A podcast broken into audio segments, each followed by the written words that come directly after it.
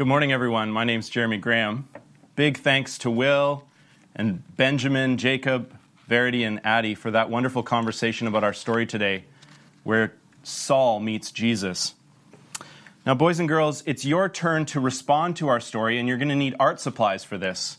So, if you're on our children's ministry mailing list, you'll have received an email this week from Will with some instructions for some of the response options for the children. Boys and girls, there's a map showing Saul's journeys that you can color while I speak to you now. There's also uh, a template for a comic strip if you'd like to retell the story as a comic strip. And finally, if you just want some good old fashioned blank paper, get some crayons and some markers. And I'd love to see you draw a picture of the transformation that takes place in, in Saul to Paul. How could you show the before and the after when Saul meets Jesus? How could you show that in a picture? And we're looking forward to seeing your artwork in the breakout rooms after our service. And if you're a teen, I hope that you will pay attention to my sermon. I think you'll get a lot out of it because Acts chapter 9 is a fantastic scripture for where you're at in life right now. So, Will did ask us a great question today. Can you teach an old dog new tricks? What do you think? Can you? I know that uh, when my wife Kimberly was pregnant, and she was starting to show in the front. We had a three year old child over at the house, and he asked her about the baby in her tummy.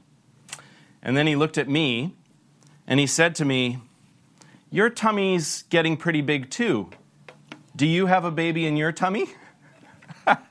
Ouch. Time for some exercise. Well, uh, I started exercising and I decided to go gluten free as well.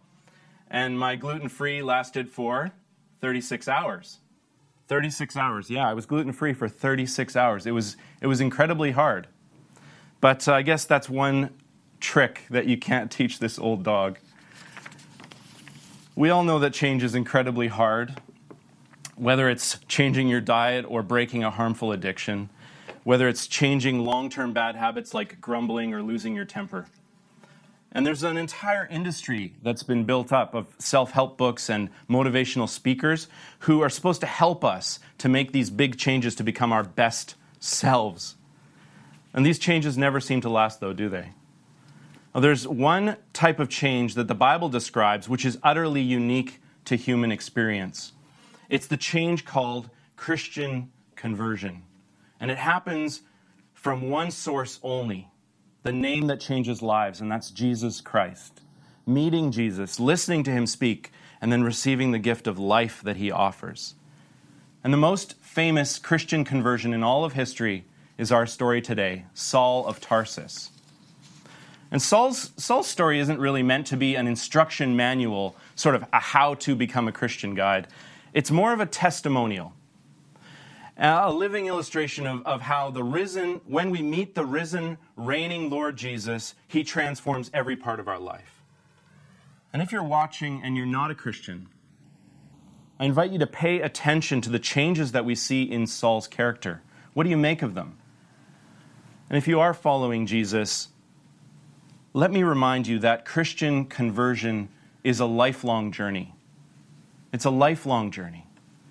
And I invite you to listen for the Holy Spirit's direction for how you might continue to grow and be transformed by God's word today.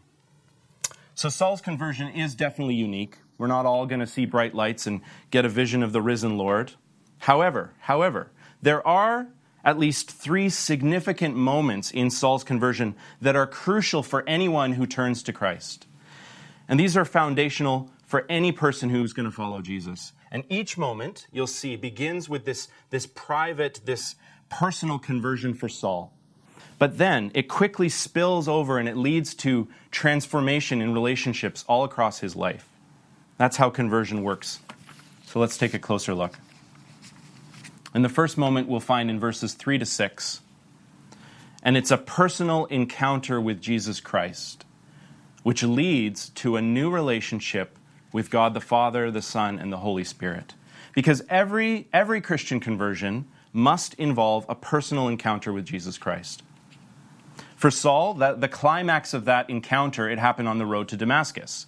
But did you know that, that Jesus had been pursuing Saul for quite some time already before this story? I hope you didn't think that Saul's conversion was instantaneous. In fact, in Acts 26, we learn that Jesus, Jesus actually said to Paul in this encounter, Saul retells the story again in Acts 26, and, and Jesus says, in addition to saying, Saul, Saul, why are you persecuting me? He says, Saul, why are you kicking against the goads? Kicking against the goads, what does that mean? Well, it's a farming picture. And, uh, and, and you want to imagine that a young ox is being broken in, and it's being broken in for the plow using these sharp sticks that are sticking into its side called goads. And, and the ox would, they, it would kick and it would fight against the, the sharp sticks for a while.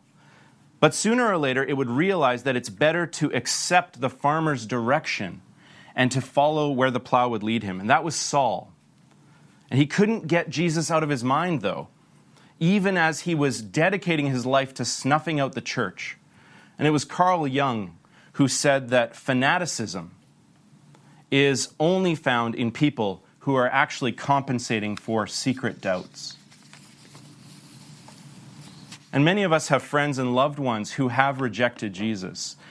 And Saul's conversion is actually a tremendous encouragement to us in our prayer life for loved ones who, on the surface, seem to be so bitterly opposed to the gospel. It shows us that there are no lost causes and that Jesus lovingly pursues each of us by name.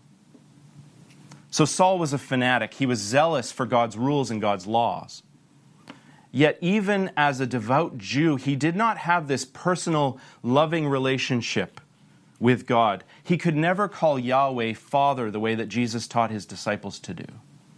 Not until the conversion experience on the road to Damascus, where we find a blind Saul going for three days without food. And what was he doing during, those three days blinded in Damascus? Well, he was praying. He was praying.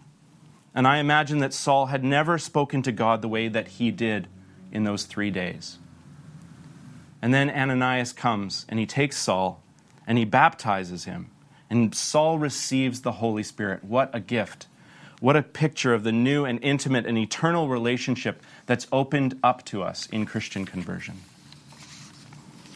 And the second conversion moment that we see in our story is a personal surrender to Christ in repentance and faith. And this leads to a new relationship with God's family, the church. For Saul, it meant hearing those crushing words in verse 4 Saul, Saul, why are you persecuting me? Imagine for a moment, Saul believed that he was doing the will of God in, in arresting and killing followers of Jesus. And now before him stands the very man that, that was crucified on a cross only about one year ago Jesus of Nazareth. But now he's shining with the glory of God and speaking with authority and power. What's Saul to make of this? Well, Saul was made physically blind to show him that he had actually been spiritually blind the whole time. You see, repentance and faith, they always go together as two sides of the same coin. And on one side, we have repentance, repentance, which means simply turning away from our old life and going in a new direction. And on the other side of the coin, we have faith. And faith means putting our whole trust in Jesus and the rescue that he won for us on the cross. And this is how the blind Saul spent those three days in Damascus, wrestling with God in repentance and faith. And the true gift of repentance and faith we see in this story is that Saul receives a transformation of relationships. So, my favorite sentence in this whole story has got to be verse 17. So Ananias departed and entered the house, and laying his hands on him, he said, Brother Saul, Brother Saul. What beautiful words. From breathing threats and murder against Jesus' followers back in verse 1 to being called brother by one of those disciples. This is the power of Christian conversion. It is the miracle of new beginnings, of new belongings, not based on something like paying your dues until you get promoted, not based on who you know or making friends with the right people, but based on God, our Heavenly Father, adopting us into His family through the radical generosity of His Son's death and resurrection. And then, thirdly and finally, we see this moment in Saul's conversion where we discover that Christian conversion is always a personal invitation from Christ to serve Him, which leads to a new relationship with the world. Christian conversion will always grow us beyond ourselves to love others. It will, it will grow us in this way by growing us to love others the same way that Jesus Christ loves others, the same way that Jesus Christ loves the world. Saul's call is described for us in verse 15. Jesus says to him, He is a chosen instrument of mine to carry my name before Gentiles and kings and the children of Israel. For I will show him how much he must suffer for the sake of my name. And Saul's service was unique as an apostle to the Greek speaking world.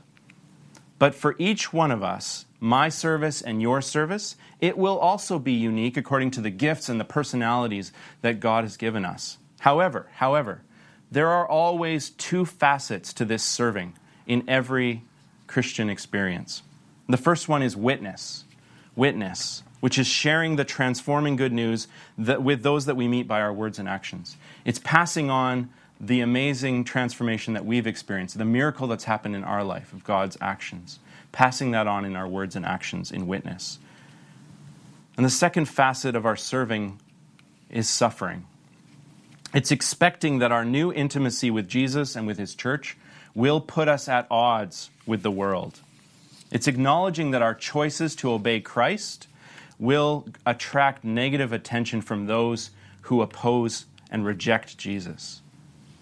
So, Christian conversion is a personal encounter with Jesus Christ, marked by repentance and faith, and a call, an invitation to serve Jesus in all areas of our life. And it leads to this complete transformation, first in our personal relationship with God, second with the church, and finally with the world. And there's nothing formulaic about conversion. I mean, it's really more like a roller coaster than a Ferris wheel. And it's a lifelong process of the Father and the Son and the Holy Spirit making Jesus Christ my first love and my most treasured possession. And Jesus is ready today to take a step with you in this conversion journey. So let me close with these words from the transformed Saul himself. Saul makes this promise to us in prayer I am sure of this, that he who began a good work in you will bring it to completion at the day of Jesus Christ. Amen.